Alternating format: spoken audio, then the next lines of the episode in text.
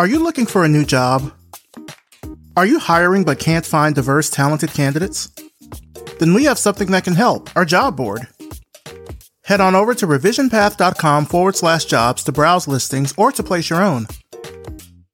This week on the job board, Design B&B is looking for a junior designer in Chicago, Illinois. DigitalOcean is looking for a senior product designer. This position is in New York City but is also open to remote candidates. National Geographic is looking for a senior design editor for National Geographic magazine in Washington, D.C.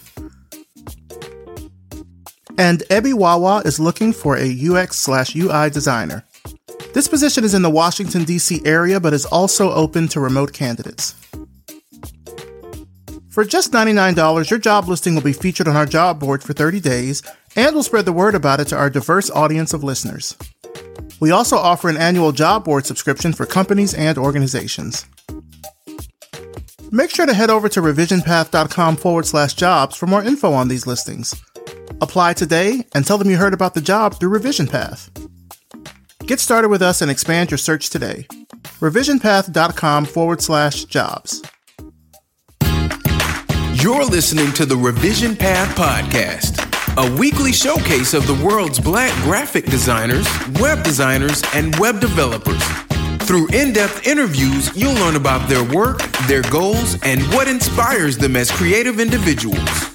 Here's your host, Maurice Cherry. Hello, everybody, and welcome to Revision Path. Thank you so much for tuning in. I'm your host, Maurice Cherry, and before we get into this week's interview, I want to take some time out and thank our accessibility sponsor for this episode, Brevity and Wit. Brevity and Wit is a strategy and design firm committed to designing a more inclusive and equitable world. They accomplish this through graphic design, presentations, and workshops around IDEA inclusion, diversity, equity, and accessibility. If you're curious to learn how to combine a passion for IDEA with design, check them out at brevityandwit.com. Brevity and Wit. Creative excellence without the grind. Support for Revision Path comes from Adobe Max. Adobe Max is the annual Global Creativity Conference and it's going online this year, October 26th through the 28th. This is sure to be a creative experience like no other. Plus, it's all free. Yep, 100% free. With over 25 hours of keynotes, luminary speakers, breakout sessions, workshops, musical performances, and even a few celebrity appearances, it's going to be one stop shopping for your inspiration, goals, and creative tune ups. Did I mention that it's free? Explore over 300 sessions across 11 tracks, hear from amazing speakers, and learn new creative skills, all totally free and online this October. To register, head to max.adobe.com. Now for this week's interview, where we're doing something a little different. I'm talking with Reese Fuller, senior writer at Work & Co. in New York City. Let's start the show. All right, so tell us who you are and what you do. I'm Reese Fuller. I'm a writer. I think that's sort of manifested as, you know, being a brand copywriter in some instances, uh, a verbal designer in other instances. But right now, I'm a, a senior writer at an agency called Work & Co. All right.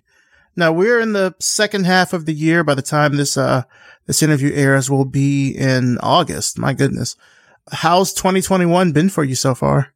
It's been good. It's been a lot better than 2020. Uh, I'll say I'll say that much. But yeah, it's it's been good. I think the summer here. I'm in. I'm based in New York, so the city now is sort of reactivating, as I like to say, in a lot of ways. So it's just been you know, really good to reconnect with friends, uh, really good to start going out again, just be outside more comfortably. I think uh, work has been going really well. Just excited to, you know, see what the future holds. Things have just been really positive, trying to maintain that energy. Nice. And I guess, you know, kind of along that, along that vibrational frequency, since we're talking about energy, uh, mm-hmm. do you have any sort of plans or anything, anything you're manifesting for the rest of the year? Yeah, I mean, I'm I'm pretty excited. Uh, I got a, a wedding coming up next month in okay. September. Your so wedding? Headed, uh, no. Oh, a, a, wedding of a friend. Wedding of a friend. Okay, okay. I haven't seen in a while. Given we've all been kind of uh, hunkered down uh, these these past several months, eighteen months or so. Uh, but yeah, looking forward to going home and reconnecting with some friends that I haven't seen in a while. yeah, professionally, I think there are a few really interesting opportunities on the horizon. Some work we've done with past clients over the past several months, sort of manifesting into more work, which we're all super excited about. So eager to get started on those projects as well. Yeah. But yeah, yeah, just looking forward. Was it kind of a big departure? I know Work and Co has offices in a lot of different cities. They have, have one in New York as well, but was it a big shift, you know, when the pandemic sort of started to shifting from working in office to now being remote? Yeah, totally. I mean, I, I started at Work and Co in April of 2020, just as the pandemic was sort of kicking into high gear. So yeah, it was a, a really interesting experience. I'd say getting to know people strictly through a Zoom screen, you know, having not met most of the teams and people I'd be working with in the day to day in person yet. But I think in a number of ways, it was better for me as maybe as an individual, also as a writer. You know, I found that in some places it can be kind of hard to find the the headspace or the quiet space to get like really down into like writing mode, you know, like heads down kind of kind of approach. So yeah, being able to work from home and just have more like control over my space and my time was really an interesting and positive departure. I'd say definitely had its challenges as well, but in a lot of ways it, it worked out for the better. Yeah. I mean, I think with any sort of thing like that, especially if you've been used to working in offices mm-hmm. and now you start a completely new gig and it's at the time like 100% remote, like there is a bit of an adjustment period to just kind of shifting into that different mind frame. Cause yeah, you have sort of the conveniences of home, but you also have to be able to really, I think, compartmentalize the fact that you're working from home and that you can't do the same stuff at home that you would do if you weren't working. Yeah, no, totally. I started to miss the commute in a weird way, just to, to speak on compartmentalizing, just like be able to change, you know, from headspace to headspace, work life to home life. Um, a lot of that kind of happens or at least happened for me on the train uh, going to and from the office. So, you know, when your commute becomes walking to the kitchen table, you know, and taking a seat, uh, it's not it's not too much of a too much of a transition. So yeah. So tell me more about uh, the work that you're doing at Work and Co. Yeah. So like I said, I'm a, a senior writer at Work and Co. I think pretty largely that means UX writing is how I would describe it. Otherwise, but it kind of feels like it it's more than that. So I'd say organizationally, we we sit as part of the design team, but the role itself is super cross functional. So I'll work with you know designers or strategists or even sometimes the new business team. But generally, I just say like what my goal is the stupidest way to put it is that like I make the words sound good or as good as they can. So if that's in a product, for example, it's about making the user experience, you know, however we want it to be. And that could mean maybe it's simpler or more educational or, you know, more inspiring or engaging or whatever. But ultimately just having a sort of goal in mind or a vision for how the product feels and sounds and what it's all about and trying to communicate that, translate that and express that through writing and shaping the design process as a part of that as well. Now, anyone that has, I think, listened to this show for, I don't know, maybe the last two or three years has definitely heard me really sort of beat the drum as it comes to why designers need to write more or they need to start getting into writing. And it's interesting because to that end, with this being a design podcast, we haven't had any writers on. You're the first writer that we've had on the show which congratulations, making Black Thank history. truly, truly an honor every day making Black history. Uh, but like as I've done this show and I've, you know, gotten to talk with design managers and product managers at a bunch of different places, I've seen design departments now start to include writers more as part of their teams. Like they may call it something different than writer. They may call it content designer, UX writer, etc. But like they're including writing sort of as part of the team. Can you sort of talk to me about, you know, the importance of writing in the design process? Cause you said that you, you know, you sort of make the words sound good, but what does that process really entail in the design process? Yeah. I mean, at Work and Co specifically, I think I've had a really great opportunity to be on a few projects almost from end to end, you know, starting in the sort of concepting phase where we're going broad, I would say, you know, just figuring out you know, the best expressions, most interesting expressions of whatever sort of problem we're trying to solve with the product, getting down in a detailed design where we've had, you know, a number of reviews with a client or or more settled in on a more specific product vision and getting into the nitty gritty of like what should this micro copy be or like what's the best articulation of this CTA, you know, and even down to some extent into, you know, engineering and development when we actually build and then ship the projects that we're working on too, just sort of availing myself as a resource for any like last minute sort of edits or thoughts from a writing perspective.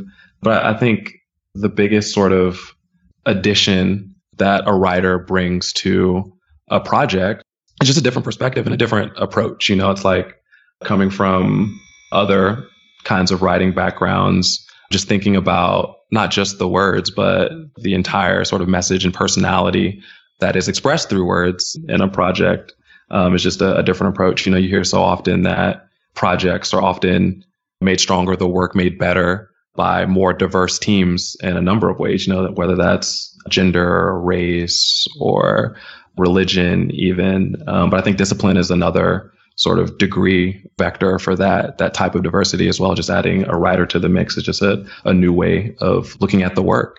See a lot of the conversations that I'll have with PMs or designers might fall under the category of content strategy. Others may be more brand expression. But at the end of the day, it's always about just making the work as, as strong as it could be and do what it needs to do. It's interesting you brought that up from a sort of diversity standpoint because yeah in this case it's diversity of discipline but also i would imagine it is just a diversity of perspective i mean if you've got a bunch of designers on a team they may still all be looking at something through a specific design eye or a design lens or a design framework or something. And you can come in not being, you know, say a visual designer and look at it in an entirely different fashion that they wouldn't have even thought about. That sort of uh, input is like super valuable because you don't want to have homogenous teams that are just cranking out the same stuff without those sorts of considerations into play. Yeah, yeah, totally. And like I see, you know, writing gigs, like I mentioned, they have different titles. They're content designer, content specialist, content strategist. I think earlier you said verbal designer. Like you, mm-hmm. you said that. I've never heard that one. That's a new one to me. Do you think that it helps to sort of have all these distinctions when it comes to that? I mean, I think so. I think in the same way people sort of subdivide visual design specialty or focus, whether you're a product designer a brand designer or a motion designer. I think although there's a lot of overlap in those skill sets and the tools that you use and your approach to the work, you're still approaching things from the same perspective, either visual or verbal. And I think when on the verbal side or the writing side, we begin to sort of make those distinctions as well, like you said, between content strategists or UX writer or verbal designer, even. I think those are just other ways of articulating what more specific perspective you might be approaching a project from and what skills you might bring to a conversation. So that's not to say that you can't, in a lot of moments, sort of contribute beyond that sort of specific role or specific title, even, but it just helps to sort of set expectations and uh, level set on what you might be able to bring to the project. Mm. Now, what does your creative process look like when it comes to starting on a project? Like, where do you sort of come in the mix? Oh, it kind of depends. I think my approach, you know, it'll vary project to project, but typically what I want to do is, you know, find the person on the project who either is the most senior or sort of driving the conversation and kind of grab their ear, you know, a little bit. I think a lot of the time, whether you're a writer or a designer, uh, the experience can be sort of getting brought onto a project sort of in the in the middle of things like we've gotten feedback from a client already and we're just solving a specific ask or um, alternatively you're it's a new project kickoff you know and it's a brand new onboarding experience for everybody. But typically just like trying to find the person or persons who feel like they're leading the conversation and sort of getting a sense of place and geography around like what the bigger goal of the project is at present. And then after like kind of figuring that out, seeing what problems I can be able to solve with words. You know, it could be a very tactical thing like we are, you know, in our third set of design feedback on this specific purchase flow. And right now the client thinks that the copy is just too long and like uninspiring. So can you make it shorter and simpler and like sparkle a little bit more, right? Like that is a one approach. Or it could be that sort of on the other end of that spectrum, maybe there's like a bigger organizational issue almost where the product or brand even does not have a distinctive voice. There's no documented uh, set of brand guidelines for voice and tone, and maybe using that as an opportunity to contribute as a writer and produce, you know, an, an artifact, an object that is super useful and helpful, and it can help sort of put guardrails around design decisions for the future. Um, so it, it does vary from project to project, but ultimately it just goes back to trying to, you know, solve problems by using words, whatever those problems are. Yeah, I mean, I would imagine the stuff that you're writing, it's it's a lot of different stuff. Like it's it's copy in terms of I mean, I don't know, it would depend on what the type of project is, but I would say like like actual like paragraphs of copy, or you may be doing micro copy like alerts or statuses or things like that. Is that kind of how it generally breaks down with the type of writing that you do on a project? Yeah, I mean that's a, a pretty big portion of it. I think there are other opportunities as well where we can sort of get in a little bit further upstream and like I mentioned, be able to sort of define the voice and tone for a brand or a product and have that be a, little bit more of a high level output. But yeah, no, a lot of the time it is sort of executions like that where it's here's a moment where, you know, a user might be frustrated, you know, a pain point. Can we, you know, insert, you know, a simple little bit of microcopy or a toast or a notification to sort of like lift their spirits and like usher them in the right direction? And what is the expression of that verbally that feels right for the brand and also doesn't take up too much time, you know? So yeah, it is in a lot of instances copy executions like that. There's a gig that I worked at recently where I was doing um, some content strategy work and I was in a meeting. I forget, I forget who it was. I wasn't at this gig very long, but I was at, I was in a meeting and I remember one of the designers, I don't know, they kind of just went off talking about how much they hated writing. It was because they had, I think they had started to create some copy and people were giving feedback on the copy.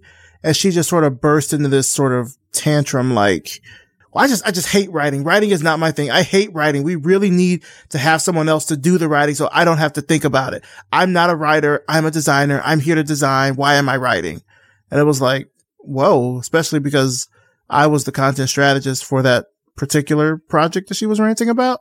but like, it's interesting how, I mean, I don't know if this is a sentiment shared by a lot of designers, but I would imagine being a design writer or being a writer on a design team like that does sort of, I guess, help in terms of not giving the more visual designers or maybe the like more front end people, you know, stuff they have to worry about when it comes to like, oh, does this sound right? Yeah, no, totally. I, I mean, although I am a writer, you know, there is a part of me that like hates writing too. You know, it is, yeah, it is work. It is a craft. You know, it is something you have to try hard to get better at.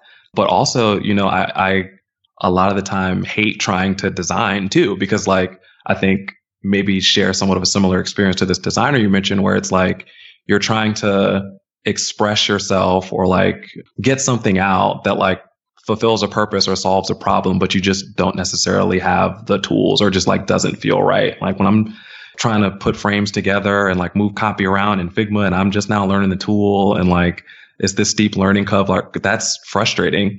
So definitely like feel that sometimes too. But I think part of the beauty of, like you mentioned, this sort of shift in the the makeup of design teams to include more writers is that recognition of like this is sort of balancing the expression a little bit more and making the product feel a little bit more whole and like fully considered. Cause I, I think about like like some of my earlier internships as advertising copywriter, I would describe it as, and those more traditional art director copywriter duos where there is a person who thinks and communicates and expresses themselves visually that has a, a, dedicated partner who is someone who thinks and communicates and expresses themselves with words and that being the sort of dynamic that hopefully produces more balanced better work at the end of the day because people again just like approach creativity differently so yeah it's i think writing is i think a lot more oh, maybe debatably like a more democratic kind of expression. Like I feel like although a lot of people will say, yo, I'm not a writer, like everyone writes. Yeah. Well, not everybody, but like most people in professional context have to write to some capacity. Yeah, you got to um, write an um, email. Yeah, exactly, right? Or a Slack message. So when it comes to putting words in a product, you know, uh, hopefully millions of people are going to use and it be helpful or functional for them, like there's kind of a lot of pressure on those words to be right, let alone like presenting those words in front of like a, a slew of clients and stakeholders. So yeah, it can be frustrating in a lot of a lot of instances, but I do think having, you know, writers on the team again just balances that out and gives someone the opportunity to own that part of a project as well and also help shape the design process too. You know, it it almost sounds like writing is a form of design. Who'd have thunk? yeah. Uh, yeah. Yeah. I think of, I can't remember the name of the researcher, but there was an experiment where people would see either like rounded shapes or more angular shapes and be asked by the research team, would you describe this shape as more of a kiki or a ba ba? And more often than not, people would uh, name the angular shape a kiki and the rounded shape a bouba um, because I think there is some inherent connection between you know processing things visually and processing things verbally that we kind of all just begin to understand in a, a, very similar way. So I do think to bring it back to your earlier point that they're just two different kinds of expressions, two different kinds of design uh, at yeah. the end of the day. What do you think people misunderstand when it comes to like what you do, being a writer in the design process? Is there, are there things that people just don't get?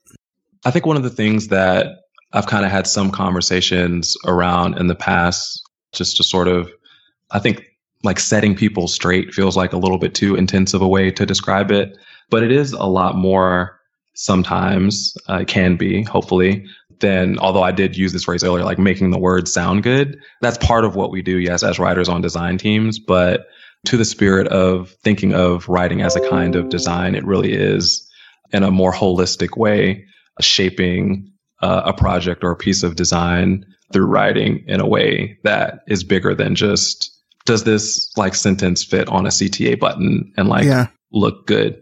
Does the type laid out on this headline um, for your welcome email like look like too much copy. Mm-hmm. Like I think there's a lot of moments where or I've, I've experienced several moments where it's like the design feels like it's already kind of set in place and they just want a writer to come in and like line edit the copy. Mm-hmm. But we can really bring, I think, a lot more to a project than that by being brought on at an earlier phase. So yeah, I think that's one of the bigger misconceptions. Yeah. I see writing as being super important because good writing engages all your senses. Mm-hmm. Like, of course, you read something, you hear it. In a way, it also kind of, I don't know if, if I might be stretching this in terms of taste, but like, you know, when you've read something that is difficult to read or like it sounds cumbersome or something like that, it just kind of like doesn't sound right or feel right in your mouth, right? But then mm-hmm even good words that you use can trigger certain memories. Good words can trigger a scent memory. It can trigger a taste memory. It could trigger a touch memory or anything like that. So, I mean, it's really important because there's so many words that you can use. There's, of course, slang and jargon that sort of factors into it depending yeah. on what kind of project that you have. Like writing is just such a really important part of the design process. And, you know, I, am glad to see that design teams are really starting to embrace that more and keep writers kind of in the design fold because it is a really powerful part of, of kind of what, you know, what it is that we do. Yeah, totally. And I think to your point, it's, it's also just shaping and communicating the personality of a product or a brand. You know, like if you got a, a, welcome email from, you know, a new retailer that you just signed up for their newsletter, like the difference between like, yo, what's up, Maurice? Or like, hello, welcome to so and so, Maurice, you know, like feels mm-hmm. very distinct. And that's a writing decision to make at the outset. So in every moment, you know, in every screen where there are words, that is an opportunity potentially to, to communicate something about the product that a user is using, or I think more functionally, more uh, with more utility, like what they can get from it and how to do that. So yeah, yeah, I think writing is yeah really important in that process and in a lot of ways. Yeah. So let's kind of you know switch gears here a little bit. I mean, I know we've sure. gotten to know like a bit about your work and what you do, but I'm curious to just kind of learn more about like your origin story, essentially. So you say that you are in New York right now. Are you originally mm-hmm. from there? No, I'm not. I've been in New York for maybe eight years or so, but I'm originally from Maryland.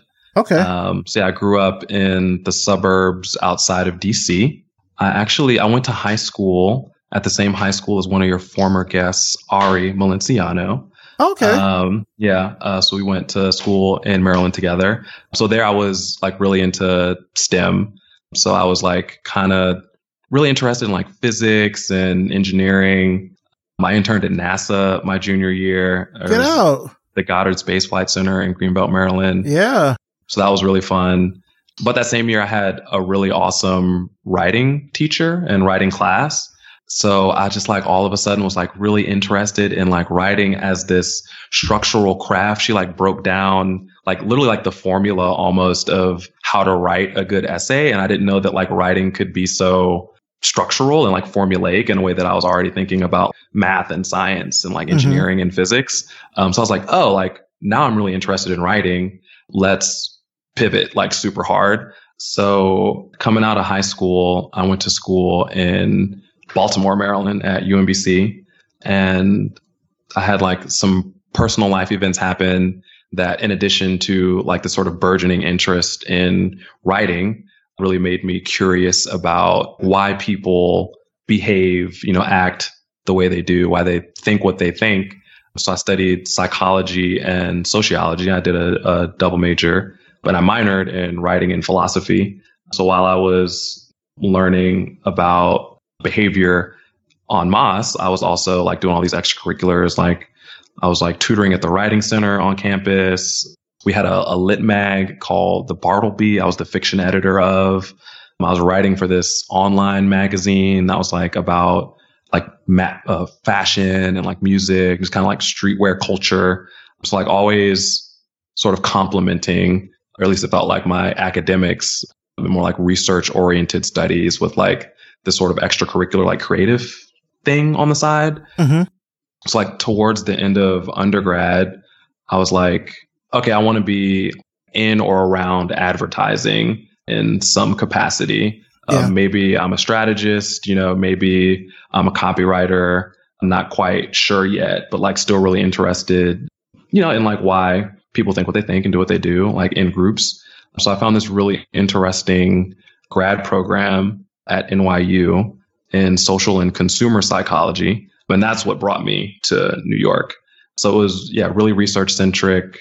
We did like psychology of branding, cognitive behavioral research, just very like scientific. And through a lot of those classes, my teachers would tell me, it seems like you really are most excited for like the essays and those assignments versus the practice research.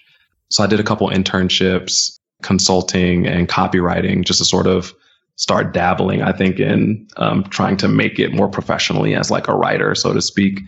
So I interned at like a this digital first political strategy consultancy as a consultant one summer, and then the following summer switch gears to like this full service creative digital agency as a copywriter. And that was when like things started to kind of like pick up. I was working on campaigns, digital campaigns, and commercials. We were doing a lot of scripts, but it was just fun. I remember we did we did an ad for like a, a quick service like food chain where I like I don't know for whatever reason got super inspired and like wrote almost like a rap song for their like summer promo. The basically the lyrics were like how to sign up for this promo and get a whole bunch of free burritos. But like it was just kind of quirky and like funny and cool and like I had a really good time doing it. And that's what kind of let me know that like, okay, like this is what I want to be doing, like writing with like a group of creative people and like trying to put like a visual sort of expression around it or with it. So after that internship, I was able to find a job on WeWork's brand team.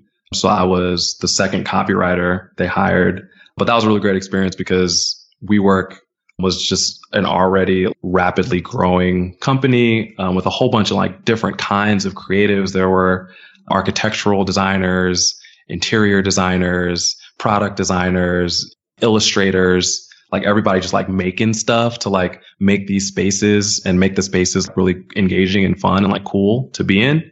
So I kind of just ran with that for a while. But then like there was pretty big org shifts at the company and I started to feel I didn't really like fit in as much as I would have liked to and wasn't really getting as fulfilled by the work as I would have liked.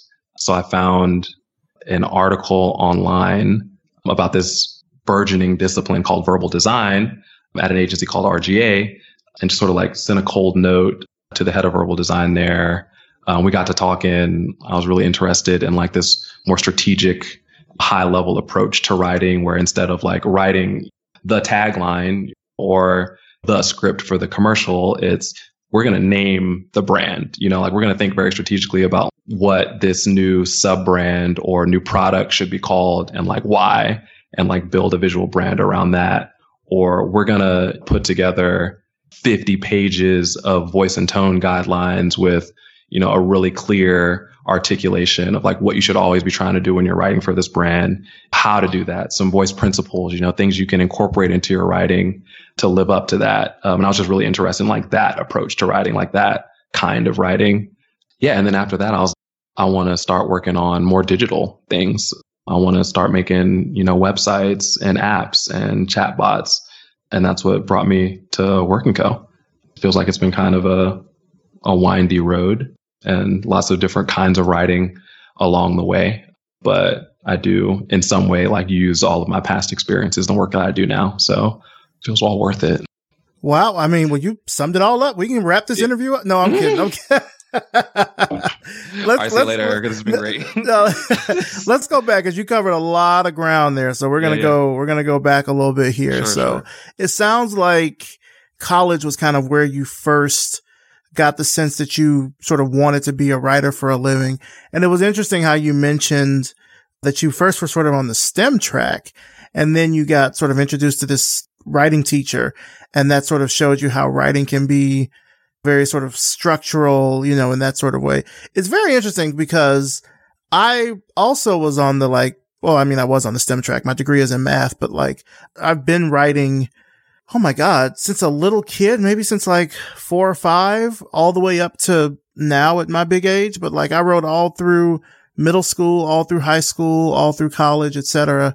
And people always thought it was weird. It's like, well, how is it that you're like studying math, but then you're also like a writer? Like, how does that make any sense? what I would tell people is that structuring a mathematical proof is very similar to like structuring an essay it's also very similar to structuring a proposal for like design services or web mm-hmm. services. Mm-hmm. Like yeah. you, the certain aspects might be called different things, like what may be called, I don't know, the brief inside of a proposal is the same thing as kind of setting up all of your kind of assumptions and corollaries and such for a proof. Like it's very much kind of the same thing. So it's interesting that you really sort of picked up on that structural kind of building of writing because I think probably when most folks think of writing, they, they think, you know, Shakespeare or, mm-hmm. you know, like they think flowery prose or creative writing. And I think even that has some elements of structure into it, but it sounds like you were able to really make that distinction between the structure of making something sound good and how that is very similar to like a, I don't know, some, maybe like an algorithm or something to that effect. I also interned at NASA, not in high school like you. Okay. G- genius. I I interned in uh in college. I I worked at Ames Research Center for a summer and I worked oh, wow. at Marshall Space Flight Center down in Huntsville. Oh wow, man. I feel like the more we talk, the more we realize we have so much in common. That's yeah, that, that's so funny.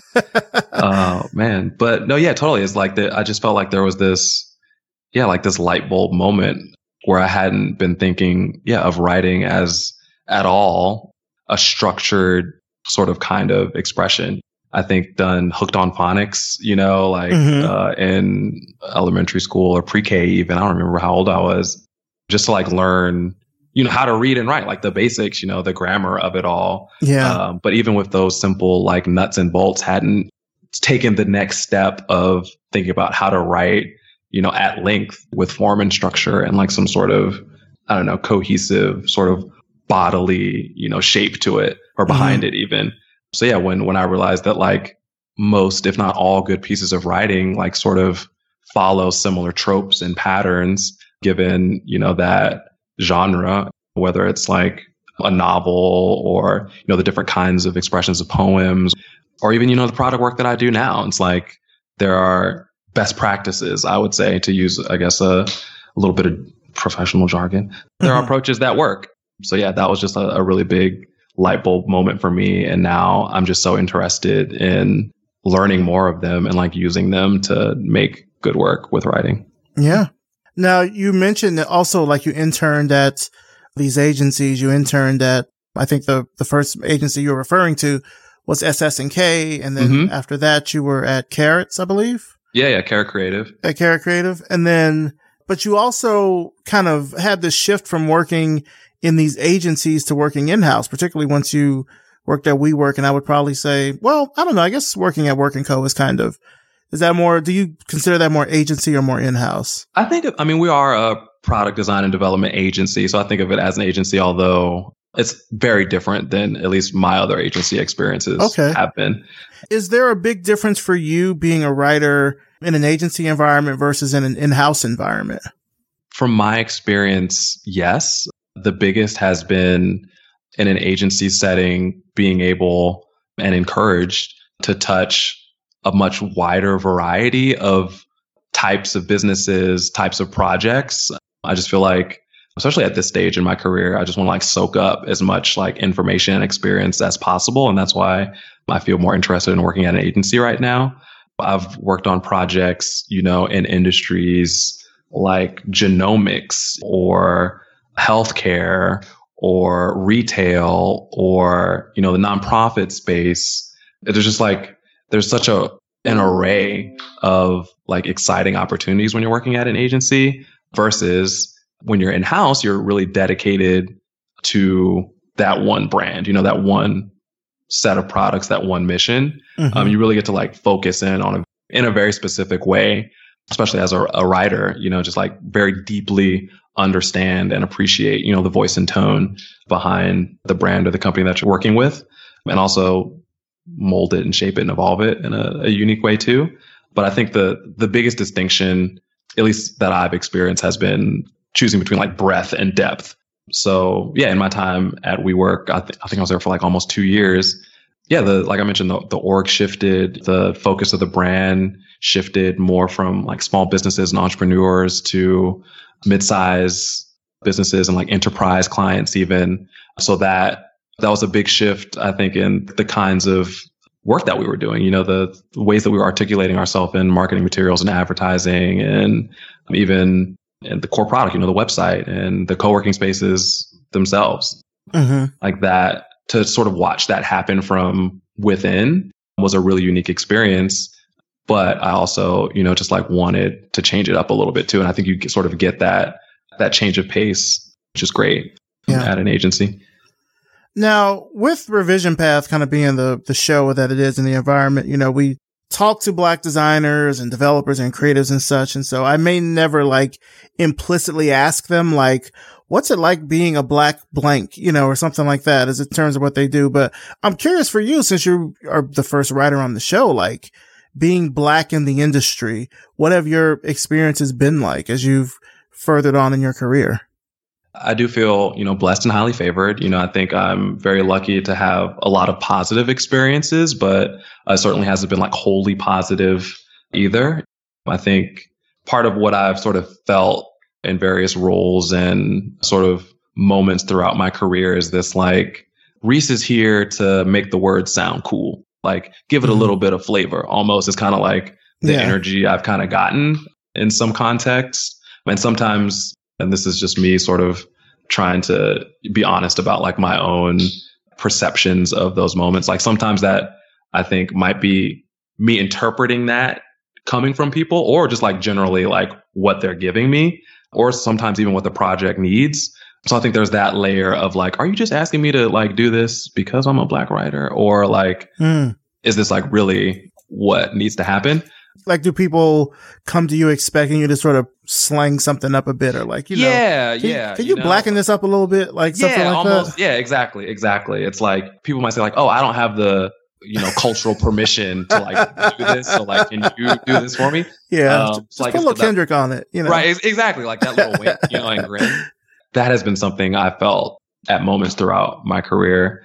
But I also think too that even, you know, other more senior black writers or other black professionals, even in the design industry, I've seen who I think in some instances very clearly have demonstrated a level of performance and excellence that is just like ridiculous. You know, it's like they're just so good at what they do, sort of being, you know, passed over for promotions or raises or even, you know, like more junior people making more money than them sometimes. So I do think that there's like a sort of maybe not an underappreciation of black talent everywhere, but it's definitely an issue that I've felt and also like talk, I think, very freely and openly, frequently about with some of my friends uh, who also work in the industry. But even with that in mind, I think, you know, especially after last year, it feels almost to be like a, a turning point or like a, a reckoning moment where like the powers that be are at least more aware of, if not eager to sort of create a healthier culture and like dynamic for all kinds of black professionals. So that is something I'm really excited for and glad to be living through in a way. Okay. Now say, you know, we've got someone that's listening to this and they want to follow what you do or they want to, you know, maybe become a writer in the design industry. Now this might be a, a lofty question, but I'm curious, like what advice would you tell them? Like, are there any sort of particular resources or anything they should check out? Anything like that? Yeah, I mean, I'd say, I guess, sort of related to some of the points we chatted about earlier. Like, there are so many different kinds of writing and like ways to be a writer, you know, in design and technology and make a living. You know, it's like I know people who just do naming. I know people who mm. are really interested and focus on uh, brand copywriting. Like they just want to do voice and tone guidelines or just want to do like commercials, you know, or just want to work in product. Like there's so many ways that writing becomes a part of the creative or design process. So I think having as clear a vision of what sort of subdivision of writing you're most interested in and like building a portfolio around that or making connections with people who do that kind of work, seeing the kinds of projects that they work on and are excited by. So you can just get a better sense of like what will really jazz you up. Cause I think that's really like the secret sauce is to like as often as possible, just do the things that get you the most excited, even if that changes from like month to month, quarter to quarter, like mm-hmm. year to year, just follow. It's going to be cliche, you know, like follow your passions. But I think that ultimately is what encourages anyone to show up more fully to a, a professional conversation. So yeah, just figuring out what that looks like for you, I think is the, I don't know, the best advice I could give. Yeah.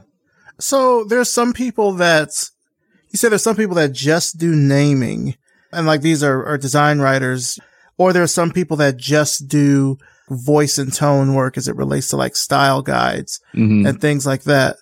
Okay. I'm, I'm curious for myself. I just want to know this, like, how do those work? I mean, I feel like that's such a specific, like I almost feel like that's hyper specific to be a writer and only be able to focus on those sort of small things like voice and tone or naming as opposed to, you know, like what you would be doing with microcopy and things of that nature.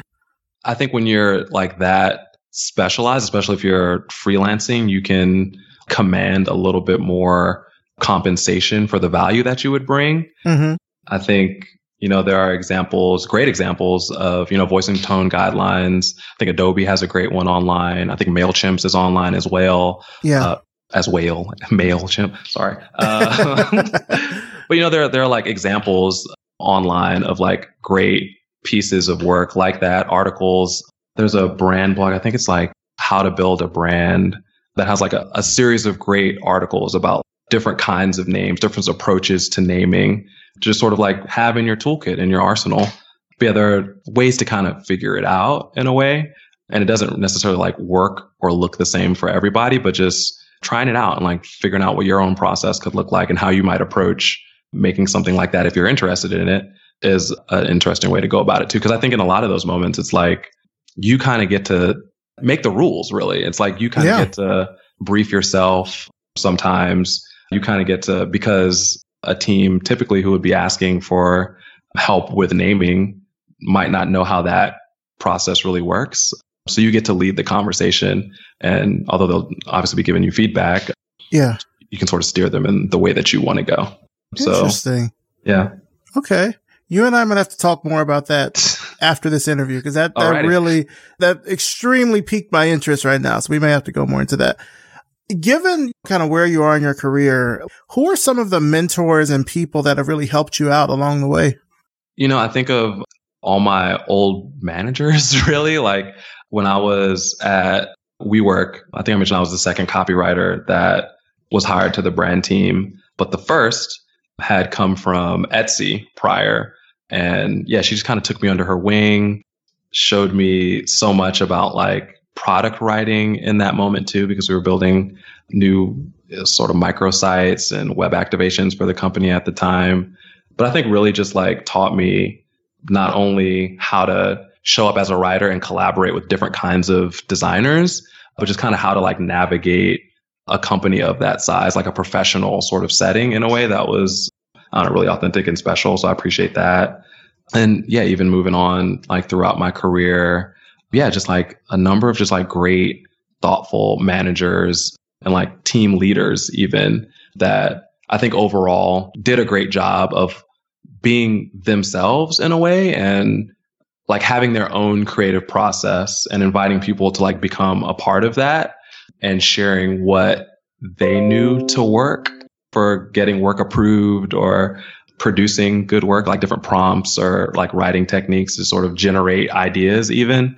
And all of those experiences have just been helpful for me in some capacity throughout my career. Um, so yeah, like literally, literally everybody, literally everybody. And I, again, I say blessed and highly favored because literally everybody I've worked with has helped me in some way. So it's just been so great to have that experience is this where you saw your career going, like when you first started out as a writer, or, or rather when you first got into writing, like this teacher kind of introduced you to the mechanics of it? Is this kind of where you thought your career would end up? Not at all. You know, I, I'm I've veered off course. I'm somewhere in the middle of the woods and just eating berries. I guess I don't know. Weird, weird analogy.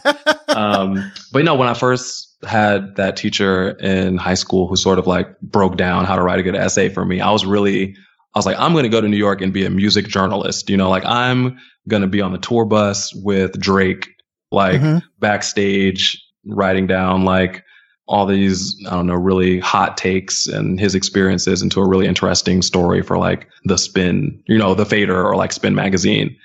Like that was the kind of the approach that I had. But the more I think different kinds of reading or different kinds of writing that I started reading.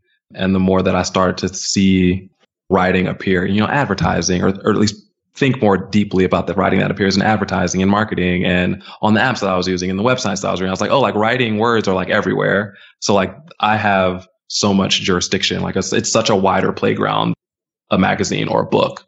So that was kind of the the turning point for me where I was just like, okay, like if I'm interested in this medium and there are words there, like let's try and figure out how to be a part of that. So yeah, that was kind of the journey for me. Is there any advice about writing or about your career that has like really stuck with you over the years? Yeah. Read your work out loud mm. um, is a big one. Yeah. I think it's a lot easier for things to sound good in your head or like look good on paper. But when you read it aloud in your voice, you might hear things that you wouldn't otherwise. I think another one is to not be precious or not be a perfectionist. You know, I think again, like writing is such a democratic, even type of expression that I feel like when you're a designer, you're like trying to solve a problem, like produce like the air quotes, like right answer. But a lot of times there's way more than one like right answer. So be really open to other ideas and suggestions from the people that you're collaborating with. Like just don't be precious about, yeah, your work and your words. Cause it could be better, you know, and it could be different. And a lot of the time, it's better even in a, a collaborative setting to invite people into that process and um, sort of let their voices be heard in a medium that they're trying to express themselves in writing as well. So yeah, don't be precious and read your work. Yeah, I think those are the the sort of top two pieces of advice I would give. Is there anything that you'd like to do in your career yet that you haven't done? I have been thinking a lot more recently about submitting more like creative writing to periodicals, lit mags, journals. I think that's something I've kind of gotten away from. You know, like when I was in undergrad, I was writing for like this online magazine and like the fiction editor of the lit mag at school. So a lot of the writing that I do now is more solution oriented, you know, just like making a project or a product as whatever it needs to be as it can be. But I want to, I do want to get more into or more back into, I should say, yeah, more just more creative writing. Um, huh. Man, we just had we just had a design anthology called Recognize that we started back in 2019, mm-hmm. where basically like I would give a theme and then people can write essays, basically design essays or design focused essays around that particular theme. Like, for example, this year's theme was reboot and people would write essays to that 3000 words or less. And okay. we'd publish them, we'd pay them. We stopped doing it this year because we honestly, there was a, a woeful lack of interest among designers.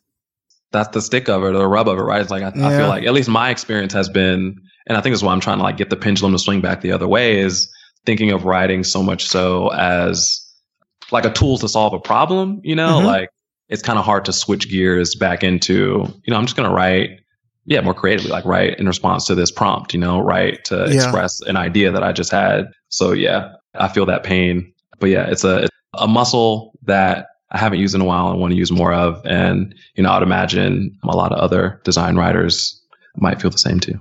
Yeah. I mean, we, you know, we did it for three years. We had, and honestly, the pandemic also kind of killed it. I don't want to make it seem like it was totally just kind of lack of interest from people, but mm-hmm. you know, once the pandemic sort of happened, people were really kind of more focused on, you know, surviving, which is fair. Yes. You know, like, like please try to live. Don't worry about trying to get 3000 words into me. Right, like, right. Don't, don't worry about that. And I would say even to this end, you know, probably because things are still, I don't know, information is still changing every day around this. It's just not something that folks are super interested in. But I initially wanted to do the anthology because back in 2018, I had won the, uh, the Steven Heller Prize for Cultural Commentary from AIGA. And it's usually awarded to writers and I received it as a podcaster, but it got me to thinking about just the power of writing as a designer because it's something that I've always kind of proselytized to designers for years. It's like, I'm like, it makes your proposals better. It makes your case studies better, etc. But the more that I started doing this podcast and especially once I started really getting recognized for it, which is why we call the anthology recognize, is that black designers writing ensures that we are in the design history too. Mm-hmm. Like it's very easy to go into, you know, a bookstore to go on Amazon or something and you can go to the design section and there's a lot of design books and very few are by people of color, let alone black people. And it's not to say that the writing that black designers should do should always be in a novel or in book form, but it could be, you know, writing on Medium. It could be something where people can sort of see your thoughts long form and get a sense of how you think and like what your process is and things like that. Like, I want to see that because we're kind of the next generation, I feel, of design writers out there and we need to cultivate that. There needs to be a way to sort of let people know that, hey, you can, the only writing you do doesn't have to be an email. You can also write about a project or a thought process or things like that, you know, and I've been fortunate to have a few designers on here who are pretty good writers. And I don't know if they would really consider like continually doing the writing, but like most recently, I had Jeffrey Henderson on, who's a footwear designer in New York, and he owns an agency called And Them. He's been writing on Medium probably for a few years now. Just such great writing. I would read an entire book of Jeffrey's writing because it's about projects. It's about his thought process. He weaves his own personal story into it coming, you know, from Cleveland and everything. Like it's so, it's just so good. And it's not writing that you see from black designers, but it is ostensibly design writing. Yeah. I mean, that's like, uh, that's so important. I think, I mean, like I said earlier, it's like so much of great work comes from passion, you know, and so much of writing becomes better when it's grounded in intention. So like those things overlap, right? It's like if you have an idea uh, that you just feel so jazzed up about, like getting that out through writing is what, in my opinion, like produces better writing. So, um, I mean, and I mean, to your credit with having won that award, you know, for me to think about writing as it you know, extends from, you know, a novel or a poem to the writing in an ad or in a product even. You know, I think of even podcasting as, you know, an auditory, a verbal expression, a kind of writing too. So I don't think that that's too far, you know, off base, you know, maybe a departure from like the people who've won the award previously, but it's definitely kind of all connected. You know, it's like that, that kiki and that bouba to go back to it. It's like these kinds of expression are kind of all intertwined uh, yeah. at, at the end of the day. So yeah. Where do you see yourself in the next five years? Like, what do you want your your legacy to be? Ooh, wow. You know, hopefully, I think you know I like to say like doing what I'm doing now, but like on a bigger level, continuing to work on projects that I'm passionate about. I think one of the things I've been able to do more recently through Work and Co actually is begin to work on or work with a number of clients who are in the nonprofit space. We have the Work and Co fund, which is this allotment of uh, a million dollars worth of work essentially invested in nonprofits that advance the black community. So it's really the agency like working to, you know, sort of leverage this ability that the agency has to, you know, build and design and develop and ship uh, these digital products to enact positive social change. So those are the projects that I've worked on more recently that feel most fulfilling and rewarding to me. So I'm I'm trying to think more about like how I can do more stuff like that, not only through Work and Co, but you know, extracurricularly as well. So I think, you know, in five years, hopefully I'll have more of my day to day time devoted to projects that sort of fall in line with that. And just to kind of, you know, wrap things up here, where can our audience find out more about you and about your work online? I'm on LinkedIn, just Reese Fuller. It's Reese like the uh, peanut butter filled chocolate cups, Fuller, F U L L E R. Um, I'm also on Instagram. It's just at Reese Fuller uh, with an underscore at the end, but I don't really post all that much there. But yeah, I try to keep a, a pretty quaint, minimal digital presence, but I am very responsive so yeah, if you shoot me a message on LinkedIn or Instagram, I'll I'll definitely hit you back. A writer that's not on Twitter? Wow. Yeah, I had a Twitter back in the day. You know, we can talk about Twitter. I had a Twitter back in the day. I still will like lurk on Twitter every so often. Yeah. Still get my my my laughs and my info. But yeah, just trying to be a little bit more yeah, intentional, conscious, minimalize the the the web presence a little bit. I think only so much output to give and trying to focus it in in different places. That's a good strategy to have. Yeah. yeah. Wow, Reese Fuller, thank you so much for for coming on the show, for being Revision Path's first writer on the show. I think, you know, a lot of what you said about your process and how you work on projects at Work and Co. I think is super important for designers and even developers and other creatives that are listening to hear to kind of get a sense of what it's like to be on I almost want to say the, the other side of the process. You know, there's like left brain, right brain and, and writing mm-hmm. tends to be different from maybe more visual type of work. But I think it's also good to note that, you know, it's clear that you've put a lot of thought into the work that you're doing. I really get the sense you have like a strong work ethic and even just kind of like a strong ethical core as it relates to the type of work that you do. So I'm glad that you're able to kind of share that with us. So other people who may be interested in becoming writers can do that as well. So thank you for coming on the show. I appreciate it. No, and thank you for having me, Maurice. You know, I, have listened to this podcast for so long. And when I was sort of getting ready and interested in getting into the industry, you know, listening to you and your guests chat about their experience taught me so much as well. So yeah, it feels amazing to have that all come full circle and hopefully give some of that back to to folks today. So yeah, yeah, thank you for having me on. It's really been an honor and I've enjoyed it.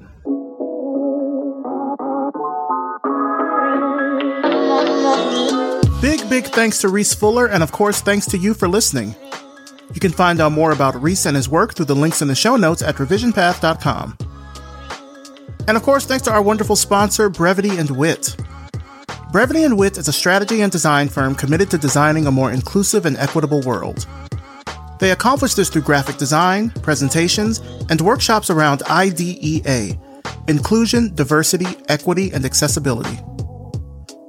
If you're curious to learn how to combine a passion for IDEA with design, check them out at brevityandwit.com. Brevity and Wit Creative excellence without the grind. Support for Revision Path comes from Adobe Max. Adobe Max is the annual Global Creativity Conference, and it's going online this year, October 26th through the 28th. This is sure to be a creative experience like no other, plus, it's all free. Yep, 100% free.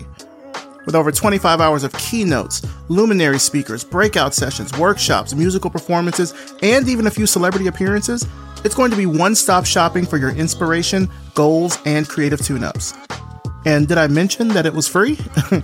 Explore over 300 sessions across 11 tracks, hear from amazing speakers, and learn new creative skills, all totally free and online this October. To register, head to max.adobe.com. Revision Path is brought to you by Lunch, a multidisciplinary creative studio in Atlanta, Georgia.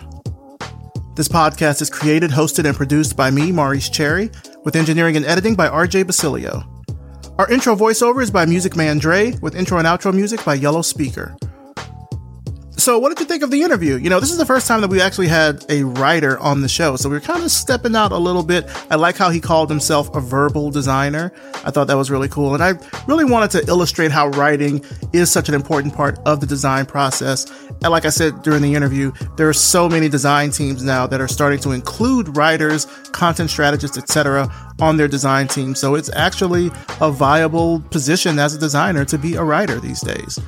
But I really want to hear from you. What did you think? Don't be a stranger. Hit us up on Twitter or Instagram. Just search for Revision Path or leave us a rating and a review on Apple Podcasts.